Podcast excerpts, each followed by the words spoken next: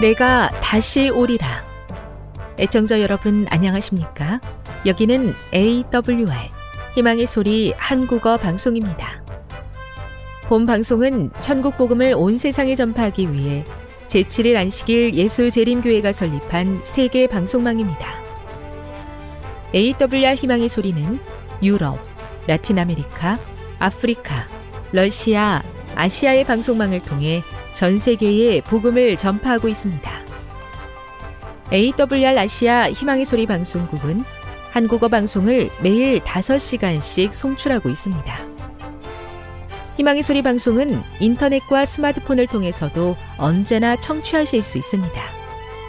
들으실 수 있는 인터넷 주소는 awr.org입니다. 유튜브로는 awr 코리아로 검색하시면 됩니다.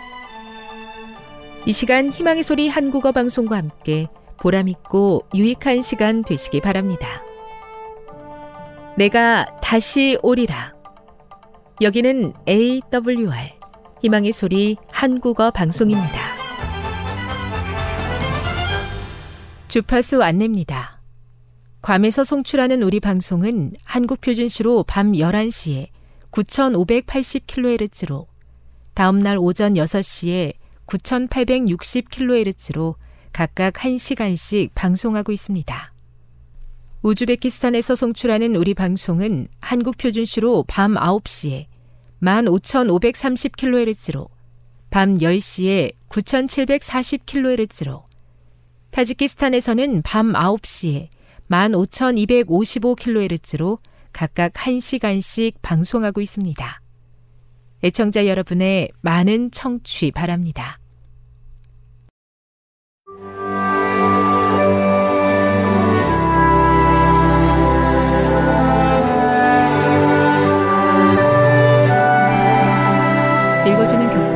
제8과 신약에 나타난 소망 11월 19일 안식일의 일몰 시간은 오후 5시 19분입니다. 기억절입니다.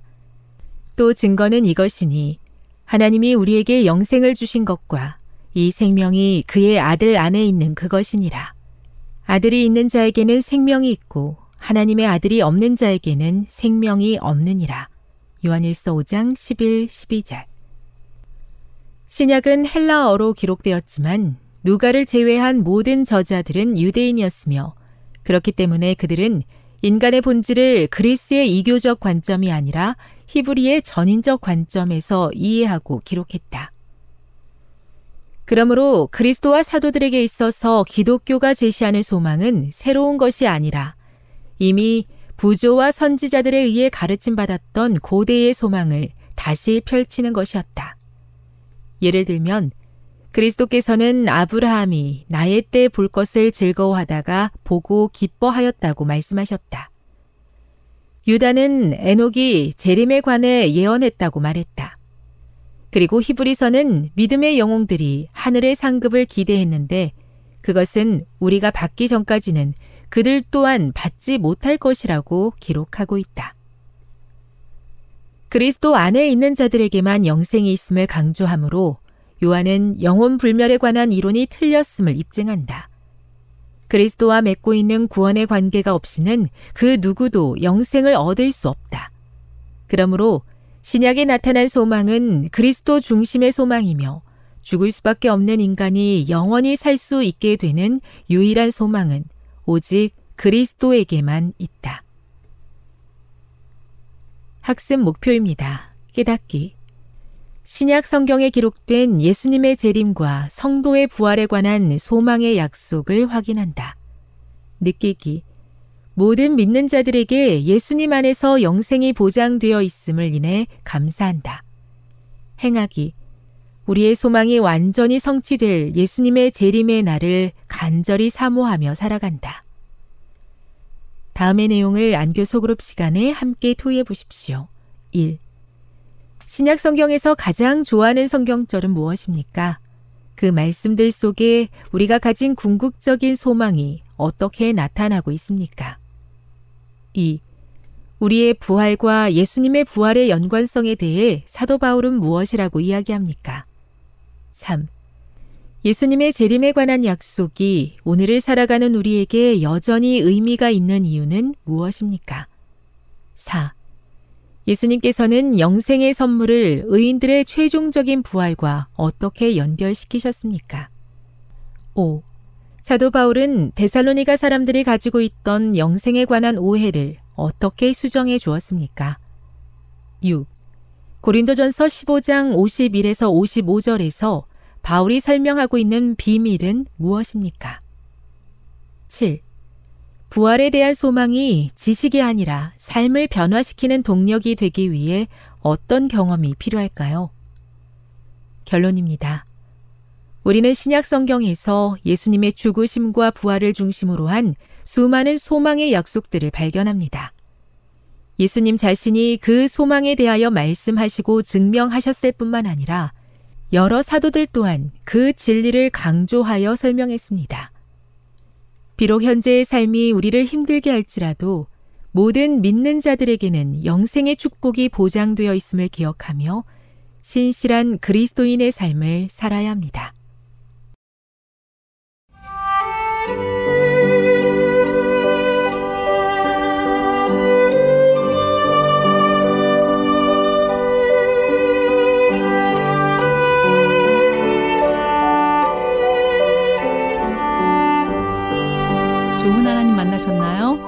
가운데서 만난 하나님의 사랑, 말씀 가운데서 만난 하나님의 사랑을 나누는 LT 시간. 저는 이영미 집사입니다. 오늘은 마가복음 4장 35절에서 41절까지 있는 말씀을 함께 나누도록 하겠습니다. 말씀을 나누기 전에 기도 드리겠습니다. 주님, 이 시간 말씀 가운데에서 임하여 주시옵소서. 주님의 품성을 알게 하여 주시고 주님이 우리를 향한 그 귀한 뜻을 순종하게 하여 주시옵소서. 아버지, 마음에 있는 먹구름을 가려 주시고 또한 주님 근심과 염려를 하나님의 그 말씀 앞에 내려놓을 때 주님의 주시는 평안을 경험하게 하여 주시옵소서. 예수님의 이름으로 기도드립니다. 네, 이번 한 주 저는 어, 컴파스 선교사 들 일기에서 5기 선교사들이 모두 모여서 즐거운 이 집회를 하게 되었습니다. 이 집회를 통해서 매 기수마다 년마다 110여 명의 청년들이 선교사를 지원해서 이제 1년의 사역을 마치고 이제 각자 자기의 장, 자리에 돌아가고 지금은 5기가 진행되고 있는데요. 아, 선교사들이 다 모여서 음, 각자가 어, 선교사를 다녀온 이후에 어떤 삶을 살고 있는지 그런 부분에 대한 인사도 나누고 또한 간증도 나누고 그리고 앞으로 우리가 가야 할 부분들에 대해서 함께 나누게 되었습니다. 그리고 지금 현재 어, 사역하고 있는 어, 오기 선교사들을 위해서 함께 기도하며 협력해야 될 것들에 대해서 의논을 나누, 나누고 또 뜨거운 찬양과 또 간증과 기도의 시간을 가졌습니다. 아, 돌아보니 저, 저도, 저 또한, 어, 준비 기간과 함께 6년의 시간을, 어, 선교사들이 선교를, 어, 사의 삶을 살 수 있도록 협력하는 일을 옆에서 지켜보고 도울 수 있었더라고요. 하나님께 너무 감사를 드렸고요. 지난 시간들을 보니 정말 눈물이 나왔습니다.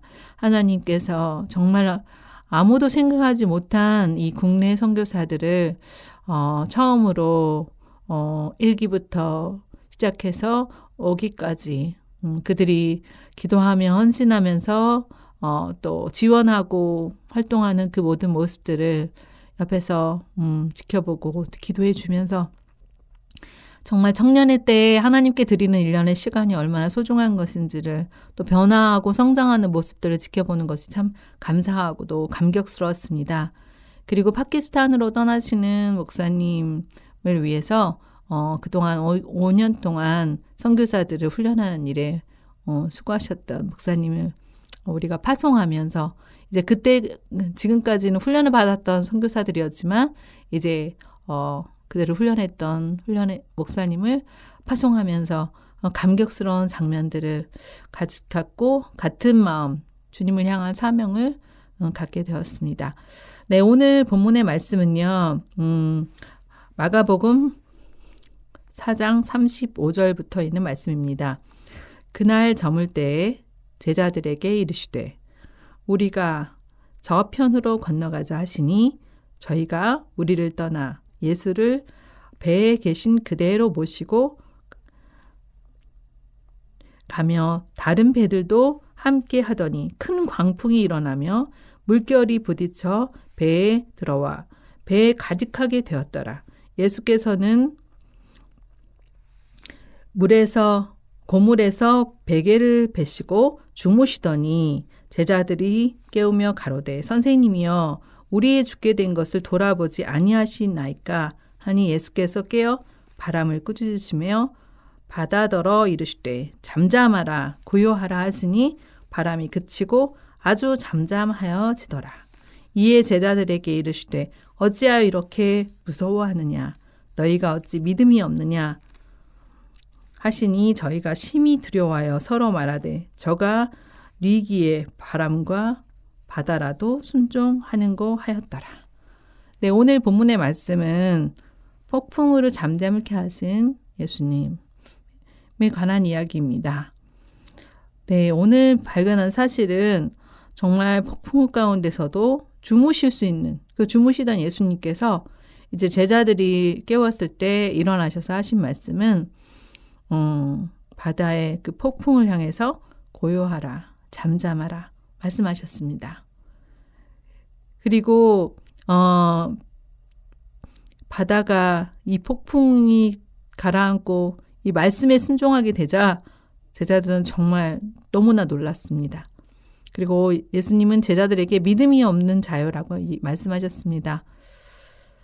어, 오늘 본문을 보면서 이런 질문들을 해보게 되었습니다. 아, 이 상황은, 에서 제자들은 왜 폭풍 가운데서 이렇게 두려워했는가? 예수님과 함께 가면서 말이죠. 그리고 이 사람들에 대해서 예수님께서는 믿음이 없는 자유라고 했습니다. 사실은 광풍이 일어날 때 또 여기는 상태가 어떻게 됐나 봤더니 배에 물이 들어올 정도로 음, 상황이 급, 급박한 상황이 된 것입니다. 이제 곧 물이 가라앉는 것입니다. 배가 가라앉는 것입니다. 두려울 수밖에 없는 상황인데 두려워하지 말고 또 이것을 믿음이 없는 자라고 하셨습니다.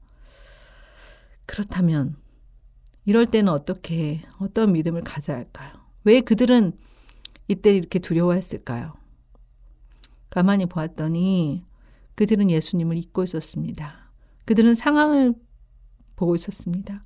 광풍이 일어난 상황에 눌려 있어서 예수님이 생각나지 않았습니다. 예수님이 보이지 않았습니다. 이제 다 죽게 된 때에 그들이 한 행동은 무엇입니까? 네, 예수님을 찾았습니다. 예수님은 배 고물에 주무시고 계셨습니다. 제자들과 너무나 대조되는 모습인데요. 어떻게 예수님은 이때 평안히 주무실 수 있었을까요? 음, 이때 예수님은 이날도 역시 새벽부터 기도하시고 또 하나님의 나라에 대해서 많은 무리들에게 설명하셨던 그런 예수님입니다. 예수님께서는 생사 회복을 주관하시는 분이 바로 하나님이시고 또한 인류의 역사를 주관하시며 눈동자처럼 보호하시는 하나님이 온전히 신뢰하셨기 때문에 이 폭풍우 가운데서도 잘 수 있었습니다. 주무실 수 있었습니다. 정말 하나님이 마음 가운데 계실 때에는 이렇게 폭풍우 가운데서도 두려워하지 않는 마음, 염려하지 않는 마음을 선물로 주시는 거라는 것을 오늘 본문의 말씀 가운데서 보게 되었는데요. 자, 이제 제자들은 죽게 된 때에 예수님을 찾았는데 그때에도 제자들 어떤 태도를 가졌습니까? 예수님을 책망했습니다. 어, 예수님께 뭐라고 얘기했냐면 어찌하여 우리를 돌아보지 아니하셨습니까? 라고 그들은 책망하였습니다. 어, 왜 그들은 예수님을 책망했을까요? 그들의 입술에는 불평이 있었고 그들의 마음은 낙담하였습니다. 이제 죽게 되었다고 생각했기 때문에 예수님께서 그것을 내버려 두신 것에 대해서 아마 마음 가운데 음, 불만이 쌓였을 것입니다. 예수님을 찾지만 예수님께 온전히 의지하며 도움을 요청하는 게 아니라 제자들은 그 죽게 된 상황에서도 예수님을 책망하게 됩니다. 예수님께서는 이 일에 대해서 어떻게 반응하셨나요? 예수님께서는 어, 깨어서 먼저 바람과 파도를 향해서 잠잠하라고 하십니다. 꾸짖으십니다. 예수님은 왜 폭풍을 꾸짖으셨을까요? 그리고 어떻게 어, 이 바람과 폭풍과 잠잠해졌나요? 세상을 창조하신 창조주께서 폭풍을 이길 만한 믿음의 구속주로 서 계셨습니다. 정말 예수님께서 명령하시자 이 폭풍우도 가라앉았는데요. 어, 제가 이 상황이라면 과연 어, 이런 믿음을 발휘할 수 있을까? 때때로 좀 감당할 만한 일들에 대해서는 주님께 구하면서 믿으려고 하는데 어, 모든 상황이 다 사방으로 막혀 있을 때 환란과 고난 가운데 이런 위믿음을 소유하는 것은 쉽지 않습니다. 왜 하나님께서 이렇게 환란과 고난을 주실까? 이 제자들과 같은 모습, 왜 우리를 돌아보지 아니하셨습니까? 라는 그러한 기도를 드리게 됩니다. 어, 왜 예수님께서 이런 상황에 주실까요? 네, 우리들로 하여금 연약함과 무지를 보게 하시고 하나님의 은혜의 보좌에 나가기 나가게 하기 위해서 또 세상을 향한 관심을 하늘을 본향에 돌이키기 위해서 이런 환란과 풍파를 허락하신다고 했습니다. 아, 그렇다면 풍랑을 이길 만한 믿음이 내 안에 있어야 되는데 믿음은 또 어떤 것일까? 믿음은 하나님의 말씀에 대한 온전한 신뢰를 말합니다. 나의 있는 그 모습 그대로를 주님께 가져가는 것을 말합니다. 아직까지 제대로 믿어지지 않고 또 아직까지는 그것을 온전히 신뢰할 만한 믿음이 없을지라도 주여 저의 믿음이 없는 것을 불쌍히 여겨 주십시오. 하나님의 약속의 말씀을 믿기를 원합니다. 이렇게 고백하는 것이야말로 예수님께서 기뻐하시는 기도라고 생각합니다. 저는 오늘 이런 적용 질문들을 던져보게 되었습니다. 내 인생의 폭풍우, 음, 그것은 무엇인가 봤더니 저의 경우에는 음, 사역에 있어서 여러 번 있었고 또 재정적인 문제에서 여러 번 있었습니다. 사람들과의 관계에서 또 열심히 사역을 하려고 하지만 그것들이 제대로 성과가 나지 않고 또 기대하던 바와 다르게 진행되고 어, 더디 이루어지고 또 사람들 간에 갈등이 생길 때 또 알아주지 못하고 억울할 때 그때 인생이 폭풍과 같은 그런 마음이 힘든 경험들이 있었습니다. 또한 재정적으로 어려워져서 어, 오늘 입고 먹어야 할 그런 모든 양식들에 대한 음, 앞으로의 어찌 될지 전혀 알 수 없는 상황일 때 그때 주님께 간절히 기도드리게 되었는데요. 아직 이미 일어나지 않은 일들에 대한 어, 추측과 상상을 하게 될 때 염려가 커졌고 또 그런 염려 앞에서 생각한 것은 주님께서 우리를 결코 죽게 하시지 않는다. 혹시 죽을지라도 주님은 부활시켜 주실 것이다. 그러한 어, 끝을 보면 생각하는 믿음이 어, 그때를 견디게 해주었습니다. 그러면 음, 그때 정말 금물인 게 있는데요. 그것은 바로 무엇인가 봤더니 불평과 또 의심과 불안입니다. 하나님의 말씀과 기도의 시간을 확보하지 않는 것입니다. 상황을 보며 이리저리 인간의 방법으로 찾을, 찾는 것입니다. 그런 것들이 아, 또 주변의 소리에 귀를 기울여서 항상 하나님께 묻고 나아가지 않고 내가 이러할까 저럴까 생각하는 나만의 생각들입니다. 어, 그 일들에 대해서 하나님께 가져가기 원합니다. 그러면 어떻게 하면 이 인생의 폭풍우에서 어, 제자들처럼 믿음을 믿음을 잃지 아니하고 예수님께 불평을 얘기하지 아니하고 승리할 수 있을까요? 음, 저는 오늘 말씀을 기억하는 것이라고 생각합니다. 그래서 저는 이렇게 기도문을 적어보았습니다. 주님, 내 인생의 폭풍우를 어, 주님께서 타신 배이기에 배가 있기에 어, 그곳에 따면 주님께서 보호하실 거라고 믿습니다. 주님 도와주세요. 제가 빠져 죽게 되었나이다.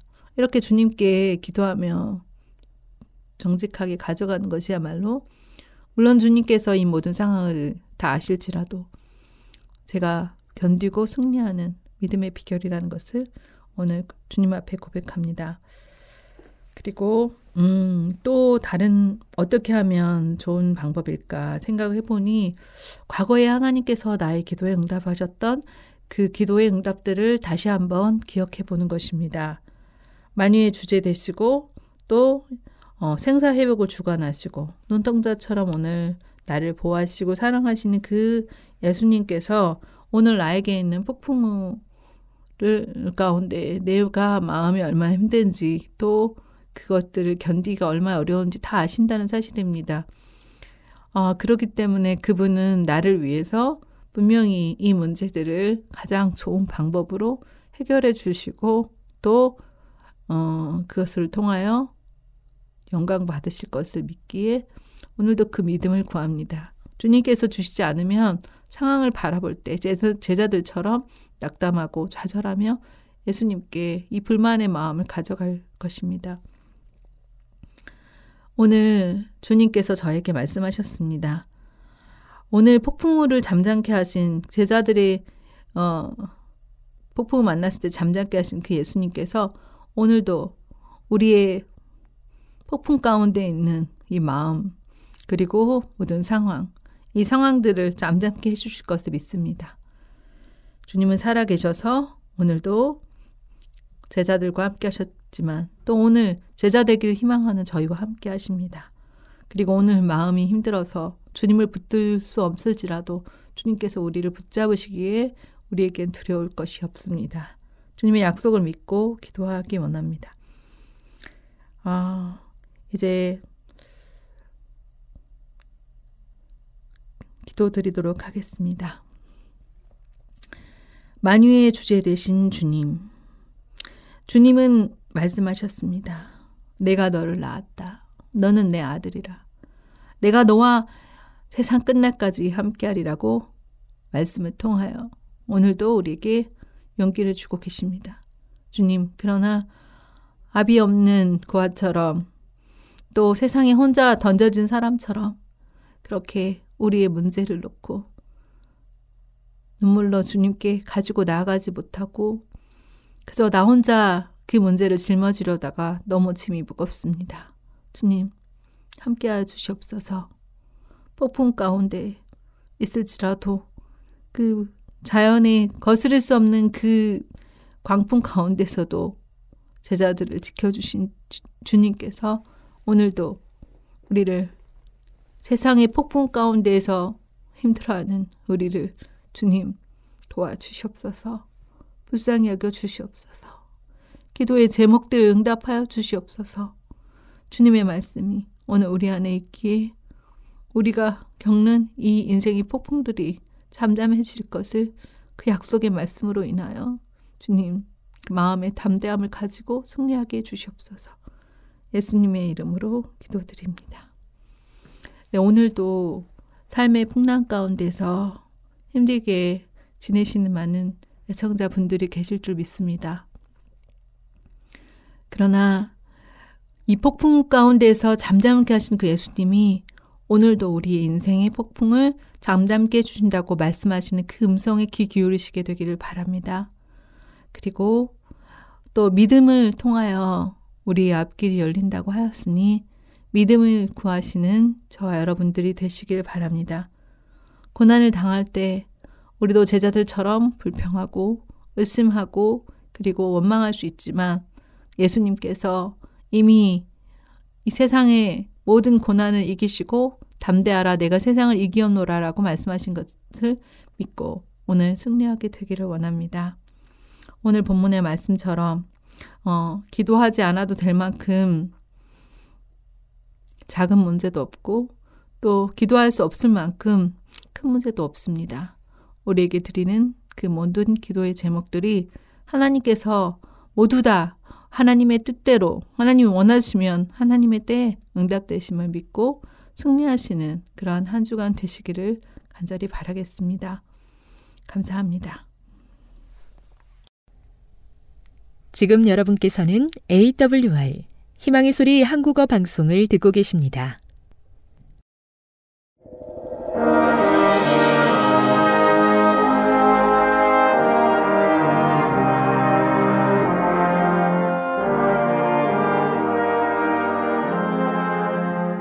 시청자 여러분 안녕하십니까? 하나님의 말씀으로 감동과 은혜를 나누는 시간입니다. 먼저 하나님의 말씀 마태복음 24장 37절로 39절의 말씀을 읽겠습니다. 노아의 때와 같이 인자의 맘도 그러하리라.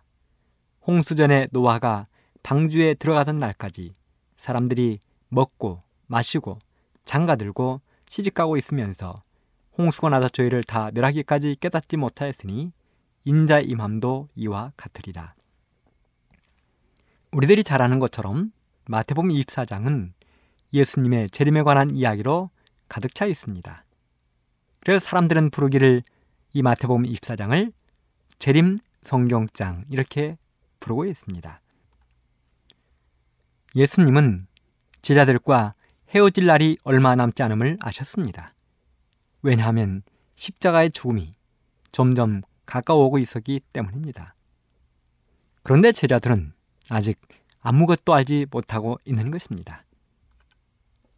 그리고 어쩌면 그들은 갑작스럽게 예수님과 헤어지게 될지도 몰랐습니다.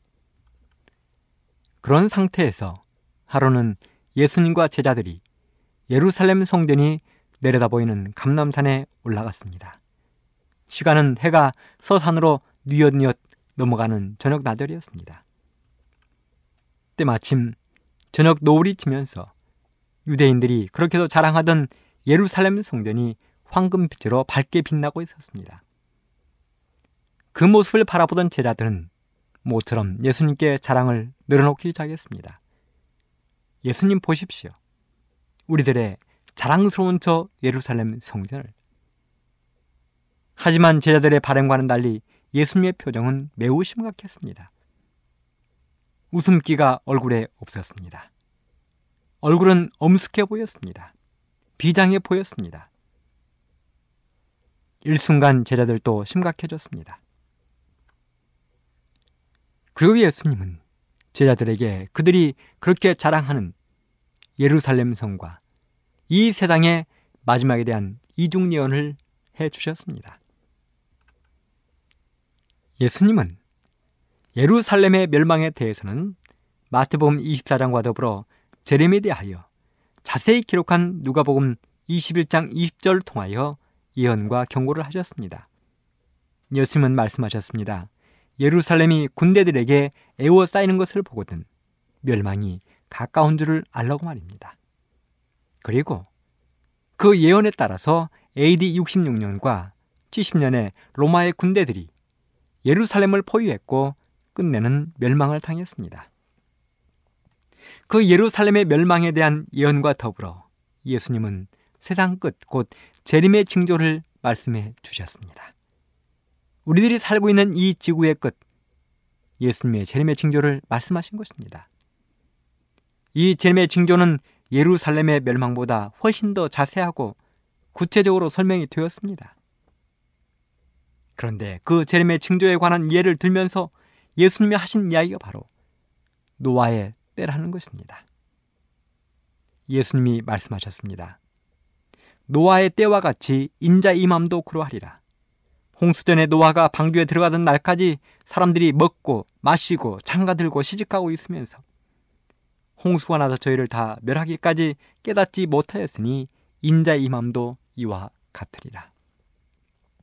그렇다면 도대체 노아의 시대에 어떤 일이 있었길래 예수님은 세상 마지막 끝에도 당시와 마찬가지일 것이라고 말씀하셨는가?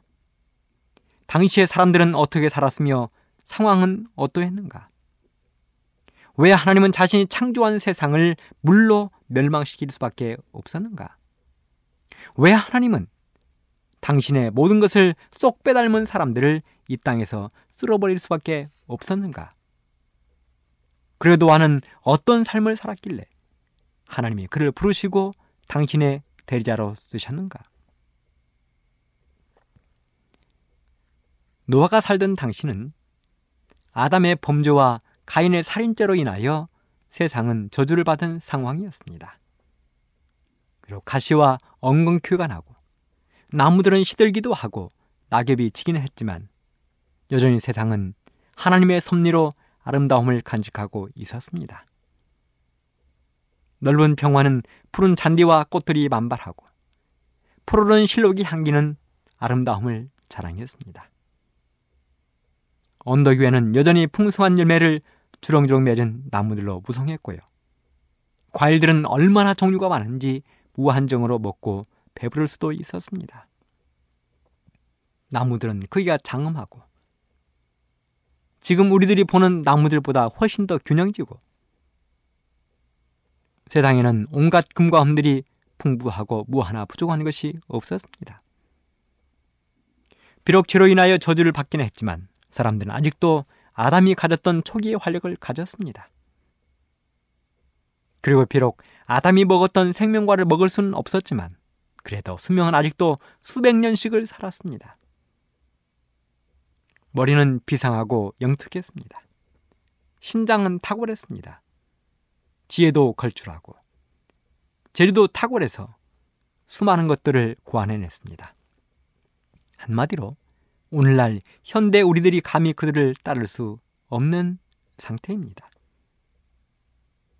그런데 그런 그들이 이런 재능들을 하나님을 경배하는 데 쓰지 않고 자신을 위해 사용했다는 것입니다. 한마디로 하나님을 찬양하는 데 실패한 것입니다. 당시의 상황을 성경은 이렇게 기록했습니다. 창세기 6장 1절로 7절. 사람이 땅 위에 번성하기 시작할 때 그들에게서 딸들이 나니 하나님의 아들들이 사람의 딸들의 아름다움을 보고 자기들의 좋아하는 모든 자로 아내를 삼는지라 여호와께서 가라사대 나의 신이 영원히 사람과 함께 하지 아니하리니. 이는 그들이 육체가 됨이라. 그러나 그들의 날은 120년이 되리라 하시니라. 당시의 땅에 네피림이 있었고 그 후에도 하나님의 아들들이 사람의 딸들을 취하여 자식을 낳았으니 그들이 용사라. 고대 유명한 사람이었더라. 여호와께서 사람의 죄악이 세상에 관영함과 그 마음의 생각의 모든 계획이 항상 악할 뿐임을 보시고 땅 위에 사람 지으셨음을 환탄하사 마음에 근심하시고 가라사대 나의 창조한 사람을 내가 지면에서 쓸어버리되 사람으로부터 육축과 기는 것과 공중의 새까지 그리하리니 이는 내가 그것을 지었음을 한탄함이니라. 여기서 우리는 왜 당시의 사람들을 하나님께서 홍수로 멸할 수밖에 없었는지와 이 땅에 하나님 자신의 대변자로 노아를 선택했는지 몇 가지 이유를 찾아볼 수 있습니다. 먼저 하나님이 이 땅을 홍수로 멸망시킬 수밖에 없었던 이유를 찾아보겠습니다. 첫째, 하나님의 아들들이 사람의 딸들과 섞였다는 것입니다. 제가 가인과 아벨 그리고 셋에 대하여 말씀을 드릴 때 이런 이야기를 했습니다. 하나님은 셋의 후손들 곧 아벨이 형 에서에게 죽임을 당하고 태어난 셋의 후손들을 하나님의 아들들, 하나님의 자녀들로 불렀습니다. 그리고 가인의 후손들을 사람의 아들들, 사람의 딸들로 불렀습니다. 그들은 그렇게 갈라진 이후에 한동안 서로 섞이지 않았습니다. 하나님의 아들과 딸들은 평화로운 평원에서 사람의 아들과 딸들은 주로 골짜기에 터전을 잡고 생활을 했습니다. 서로 섞일 일이 없었습니다. 그런데 사람의 아들과 딸들이 점점 숫자가 많아지면서 하나님의 아들과 딸들이 사는 지역으로 내려오기 시작했습니다. 그래서 하나님의 아들과 딸들은 한동안 그들을 피하여 오히려 골짜기에 가서 생활을 해야 됐습니다. 그러다가 점점 하나님의 아들들이 사람의 딸들의 아름다움을 보고 마음을 빼앗기기 시작했습니다. 그리고 자연스럽게 그들과 통혼하기 시작한 것입니다. 그 결과로 하나님의 아들들이 사람의 딸들의 영향을 받아 그들의 독특하고 거룩한 품성을 잃어버렸습니다. 그들은 너무도 자연스럽게 사람의 딸들이 인도하는 대로 우상 숭배에 참여하기 시작했습니다. 많은 사람들이 하나님을 경외하는 마음을 버리고 하나님의 계명을 짓밟아 버리기 시작했습니다. 이제는 더 이상 하나님의 아들들의 마음에 하나님을 위한 자리는 없었습니다. 하나님의 백성들이 세상 사람들과 섞이는 것이 얼마나 위험한지를 보여주는 그 대표적인 사람이 여기 있습니다. 바로 솔로몬입니다. 솔로몬은 하나님으로부터 사람이 받을 수 있는 복은 거의 모두 다 받은 사람입니다. 그는 세상 어느 누구도 따라올 수 없는 탁월한 지혜를 하나님으로부터 선물 받았습니다. 그는 세상의 사람들이 감히 바라볼 수 없는 위대한 왕이었습니다. 재물이 얼마나 많은지 금과 은을 길거리의 돌처럼 흔하게 여겼다고 이야기했습니다. 열왕기상 10장 21절 솔로몬 왕의 마시는 그릇은 다 금이요. 레바논 나무 궁의 그릇들도 다 정금이라. 은 기물이 없으니 솔로몬의 시대에 은을 귀히 여기지 아니함은. 솔로몬은 백성들의 사랑과 존경을 한 몸에 받았습니다. 온 세상의 사람들이 그를 부러워했습니다. 심지어 시바의 여왕은 그의 지혜를 배우기 위해서 먼 길을 왔습니다. 무엇보다도 그의 든든한 후원자가 있었으니 바로 아브라함, 이삭, 야곱 아버지 다윗의 하나님께서 그의 든든한 후원자이었습니다. 하나님은 항상 그의 기도에 응답하시기 위해 준비하고 계셨습니다. 그런데 그런 솔로몬이 한때 타락하고 우상 숭배의 길을 걸은 적이 있었다는 사실입니다. 왕기상 11장 1절로 8절. 솔로몬 왕이 바로의 딸 외에 이방의 많은 여인을 사랑하였으니 곧 모압과 암몬과 에돔과 시돈과 헷 여인이라. 여호와께서 일찍이 여러 국민에게 대하여 이스라엘 자손에게 말씀하시기를 너희는 저희와 서로 통하지 말며 저희도 너희와 서로 통하게 말라. 저희가 정령코 너희의 마음을 돌이켜 저희의 신들을 쫓게 하리라 하셨으나 솔로몬이 저희를 연애하였더라. 왕은 후비가 700인이요 빈장이 300인이라. 왕비들이 왕의 마음을 돌이켰더라. 솔로몬의 나이 늙을 때 왕비들이 그 마음을 돌이켜 다른 신들을 쫓게 하였으므로 왕의 마음이 그 붙인 다윗의 마음과 같지 아니하여 그 하나님 여호와 앞에 온전치 못하였으니 이는 시돈 사람의 여신 아스다롯을 쫓고 암몬 사람의 가증한 밀곰을 쫓음이라. 솔로몬이 여호와의 눈앞에서 악을 행하여 그 붙인 다윗이 여호와를 온전히 쫓음 같이 쫓지 아니하고 모압에 가증한 금옷을 위하여 예루살렘 앞 산에 산당을 지었고 또 암몬 자손의 가증한 몰록을 위하여 그와 같이 하였으며 저가 또 이족 후비들을 위하여 다 그와 같이 한지라 저희가 자기의 신들에게 분양하며 제사하였더라. 그렇습니다. 이렇게 훌륭했던 하나님의 종 솔로몬도 그가 이방 여인을 왕비로 맞아들였을 때 어김없이 하나님을 떠나 타락의 길을 걸었습니다. 그래서 사도 바울도 이렇게 이야기했습니다. 고린도후서 6장 14절로 16절. 너희는 믿지 않는 자와 멍해를 같이 하지 말라. 의와 불법이 어찌 함께하며 빛과 어둠이 어찌 사귀며 그리스와 벨리알이 어찌 조화되며 믿는 자와 믿지 않는 자가 어찌 상관하며 하나님의 성전과 우상이 어찌 일치가 되리요. 노아의 홍수가 있기 전 하나님의 아들들이 사람의 딸들과 섞인 것 이것은 하나님의 뜻이 결코 아니었습니다. 사랑하는 애청자 여러분 이런 교훈을 마음에 새겨 우리들이 그러한 길을 걷지 않도록 경성하게 되기를 이 시간 간절히 바랍니다. 두 번째, 당시의 사람들은 생명을 가볍게 여겼습니다.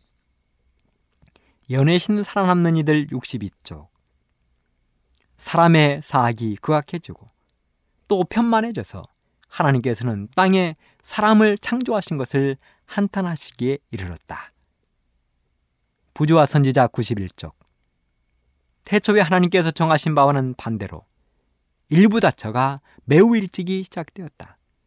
주님께서는 아담에게 한 아내를 주심으로 그것에 관한 당신의 규칙을 보이셨다.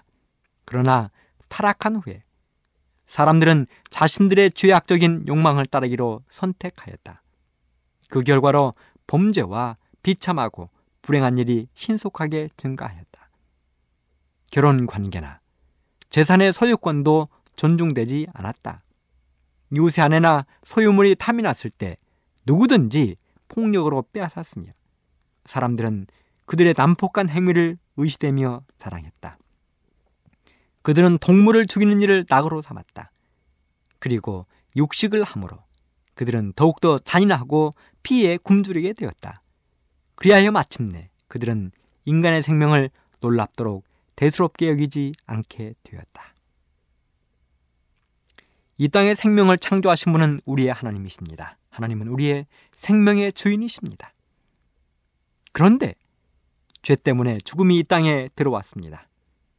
죽음은 죄의 결과입니다. 아담과 하와가 살았던 에덴 동산에는 애당초 죽음이라는 것이 없었습니다. 하지만 아담과 하와가 범죄하면서 에덴 동산에 죽음의 그림자가 드리워졌습니다. 하나님은 아담과 하와를 위하여 옷을 준비하셔야 했습니다. 그래서 아담과 하와의 벌거벗은 수치를 가리워주고 따가운 햇볕과 수위로부터 그들을 지켜주기 위하여 에덴 동산에 평화롭고 행복하게 살고 있던 죄 없는 어린 양을 잡아 그들의 옷을 만들어 주었습니다. 아담과 하와 때문에 아무 죄가 없는 어린 양이 죽임을 당했습니다. 어린 양의 죽음이 있은 후에야 아담과 하와는 부끄러움으로부터 추위와 더위로부터 안전할 수 있었습니다. 그렇습니다. 죄인인 우리들도 어린 양 대신 예수 그리스도의 죽음으로 인하여 사망으로부터 해방될 수 있는 것입니다. 우리를 구원하시기 위하여 우리의 생명을 돌려주시기 위하여 예수님이 이 땅에 오신 것입니다. 예수님의 보혈의 피, 목숨값으로 우리가 생명을 얻게 된 것입니다. 그런데 그 귀중한 생명을 노아 당시의 사람들은 아무런 양심의 가책도 없이 죽이고 상하게 했다는 것입니다. 사람들은 자신의 것 외에는 누구의 것도 귀하게 여기지 아니했습니다. 그들은 이웃의 불행인을 보고 행복해했습니다. 무엇이든지 갖고 싶은 것이 있으면 폭력으로 빼앗았습니다. 심지어는 이웃의 아내도 아무런 거리낌 없이 빼앗아 가버렸습니다. 그들은 동물을 죽이는 것을 낙으로 삼았습니다. 마치 사람의 생명도 그렇게 했습니다. 애청자 여러분, 하나님이 그들을 땅에서 쓸어버릴 수밖에 없었던 이유, 그것은 그들이 생명을 너무도 값없이 여겼다는 것입니다. 세 번째는 우상숭배입니다. 부조와 선지자 91쪽. 마음에 하나님을 두기 싫어한 그들은 얼마 안 있어 그분의 존재까지 부인하기에 이르렀다. 그들은 하나님 대신에 천원계를 숭상하였다. 그들은 천재적인 인간을 찬미하고 자신의 손으로 만든 작품을 숭배하였고 자녀들에게 아로새긴 우상에게 절하라고 가르쳤다. 푸른 들과 보기 좋은 나무 그늘 아래 그들은 우상들의 재단을 쌓았다. 1년 내내 잎이 무성했던 넓은 숲들은 거짓 신들을 예배하는 데 바쳐졌다. 또 이 숲들에 아름다운 정원들이 접해 있었는데 그 나선형의 긴 통로들 위에는 온갖 종류의 과수나무들이 가지를 뻗고 있었고 조각된 상들로 장식되었으며 오관을 즐겁게 해주거나 사람들의 육감적 욕망을 불러일으킬 수 있는 모든 것들이 설치되어 있어서 그들을 우상숭배에 참여하도록 유혹하였다. 우리 하나님은 철저히 우상숭배를 배격하시는 분이십니다. 그래서 하나님은 십계명 가운데 명명백백하게 이렇게 기록하셨습니다. 출애굽기 20장 3절로 6절. 너는 나 외에는 다른 신들을 너에게 있게 말지니라.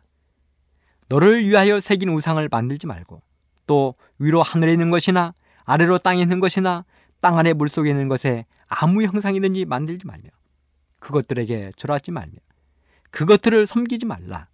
나 여호와 너의 하나님은 질투하는 하나님인즉 나를 미워하는 자의 죄를 갚되 아비로부터 아들에게로 3, 4대까지 이르게 하거니와 나를 사랑하고 내 계명을 지키는 자에게는 천대까지 은혜를 베푸느니라. 사랑하는 애청자 여러분, 우리 모든 부모들이 자녀들에게 물려줄 수 있는 최고의 유산은 무엇일까요? 그렇습니다. 바로 예수님을 바라보도록 하는 신앙을 전승하는 것입니다. 최고의 유산입니다. 창조주 하나님을 경배하도록 가르치는 것입니다. 그런데 노아 당시의 사람들은 자신의 자녀들에게 우상 숭배를 가르치는 폐역함을 전승했다는 것입니다. 그래서 하나님이 말씀하셨습니다. 창세기 6장 5절로 7절에 보면 여호와께서 사람의 죄악이 세상에 관영함과 그 마음의 생각에 모든 계획이 항상 악할 뿐임을 보시고 땅 위에 사람 지으셨음을 한탄하사 마음에 근심하시고 가라사대 나의 창조한 사람을 내가 지면에서 쓸어버리되 사람으로부터 육축과 기는 것과 공중의 새까지 그리하리니 이는 내가 그것을 지었음을 한탄하면이라 하나님이 사람을 만드신 것에 대하여 후회한다고 하셨습니다. 그리고 이 땅의 모든 사람과 창조물들을 쓸어버리겠다고 하셨습니다. 하지만 한 사람은 예외로 했습니다. 바로 노아입니다. 왜 하나님은 노아에 대해서만큼은 예외로 하셨을까? 첫째, 노아는 당대 의인이요 완전한 자였습니다. 창세 6장 8절로 9절에 보면 이렇게 기록되어 있습니다. 그러나 노아는 여호와께 은혜를 입었더라. 노아의 사적은 이러하니라.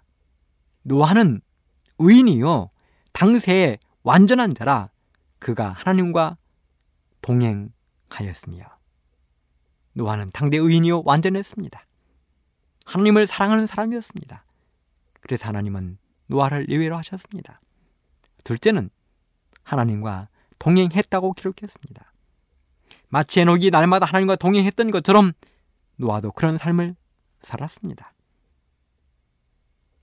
노아가 하나님께 동행한 그 모든 것들은 어쩌면 에녹을 통해서 배웠는지 모르겠습니다. 세 번째는 성실한 믿음의 소유자였습니다. 히브리서 11장 7절 믿음으로 노아는 아직 보지 못하는 일에 경고하심을 받아 경유함으로 방주를 예비하여 그 집을 구원하였으니 이로 말미암아 세상을 정죄하고 믿음을 쫓는 의의 후사가 되었느니라. 살아남는 이들을 이렇게 기록했습니다. 63쪽에 노아와 그의 가족만이 하나님을 경외하고 순종한 것은 아니었다. 그러나 노아는 땅에 사는 사람 중에서 가장 경건하고 거룩한 사람이었으며 방주를 만들고 세상에 임할 운명을 사람들에게 경고하여 그분의 뜻을 수행하도록 하나님께서 생명을 보존하신 사람이었다. 노아에게 하나님이 홍수의 계획을 말씀하실 때 그의 나이는 480이었습니다. 하나님은 그로부터 120년 동안 노아가 해야 될 일들을 알려주셨습니다. 노아의 나이 600세의 홍수가 있었습니다. 노아는 단 한 번도 본 적이 없는 홍수에 대하여 사람들에게 이야기를 해야 됐습니다. 그리고 하나님의 지시에 따라 시간이 나는 대로 방주를 지어야 했습니다. 하나님은 설계자가 되고 노아는 건축가가 될 것이었습니다. 어느 날 하나님이 노아에게 설계도를 보여주시는데 완이 벙벙했습니다.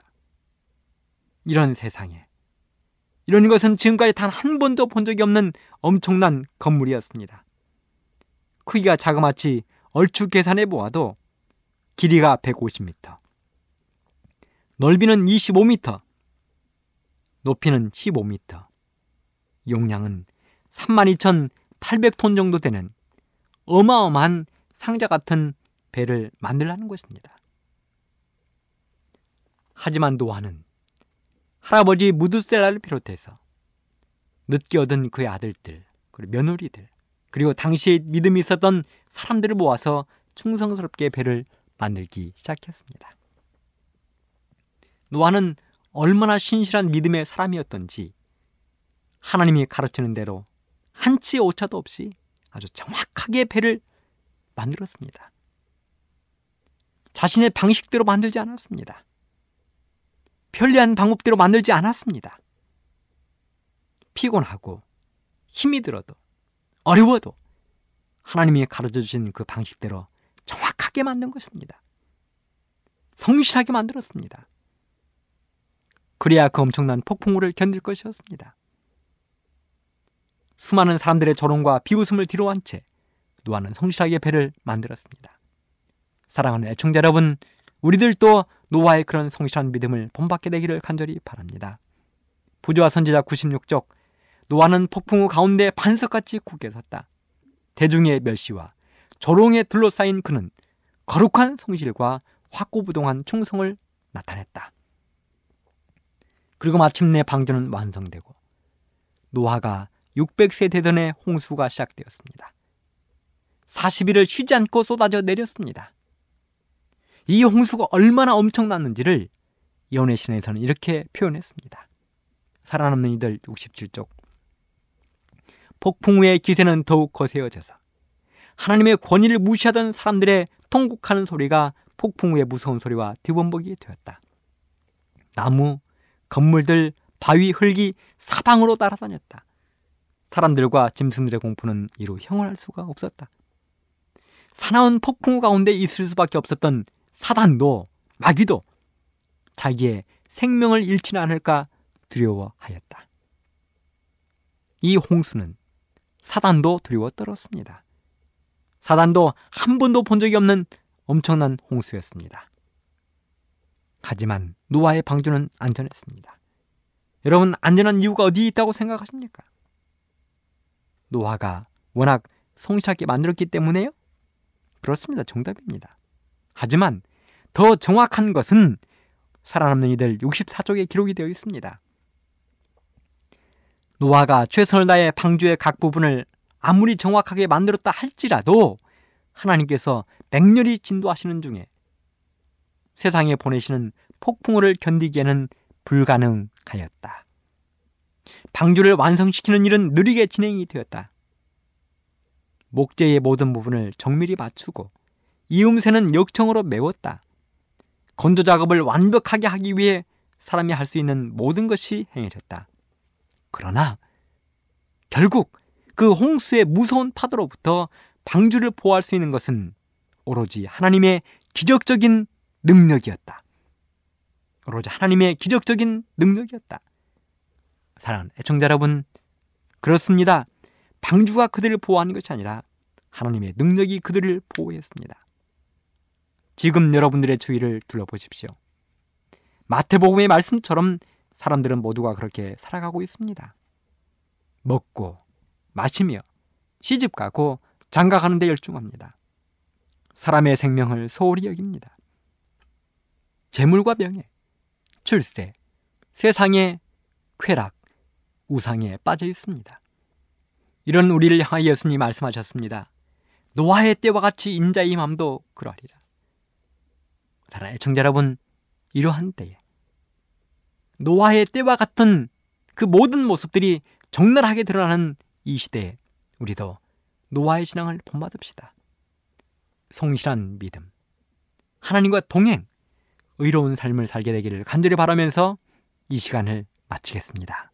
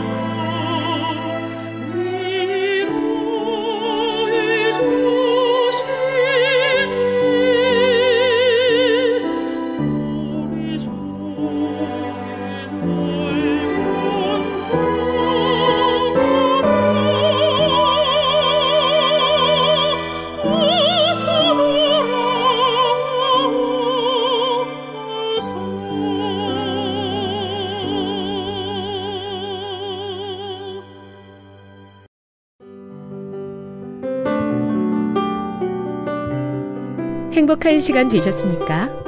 지금까지 여러분께서는 AWR 희망의 소리 한국어 방송을 청취하셨습니다.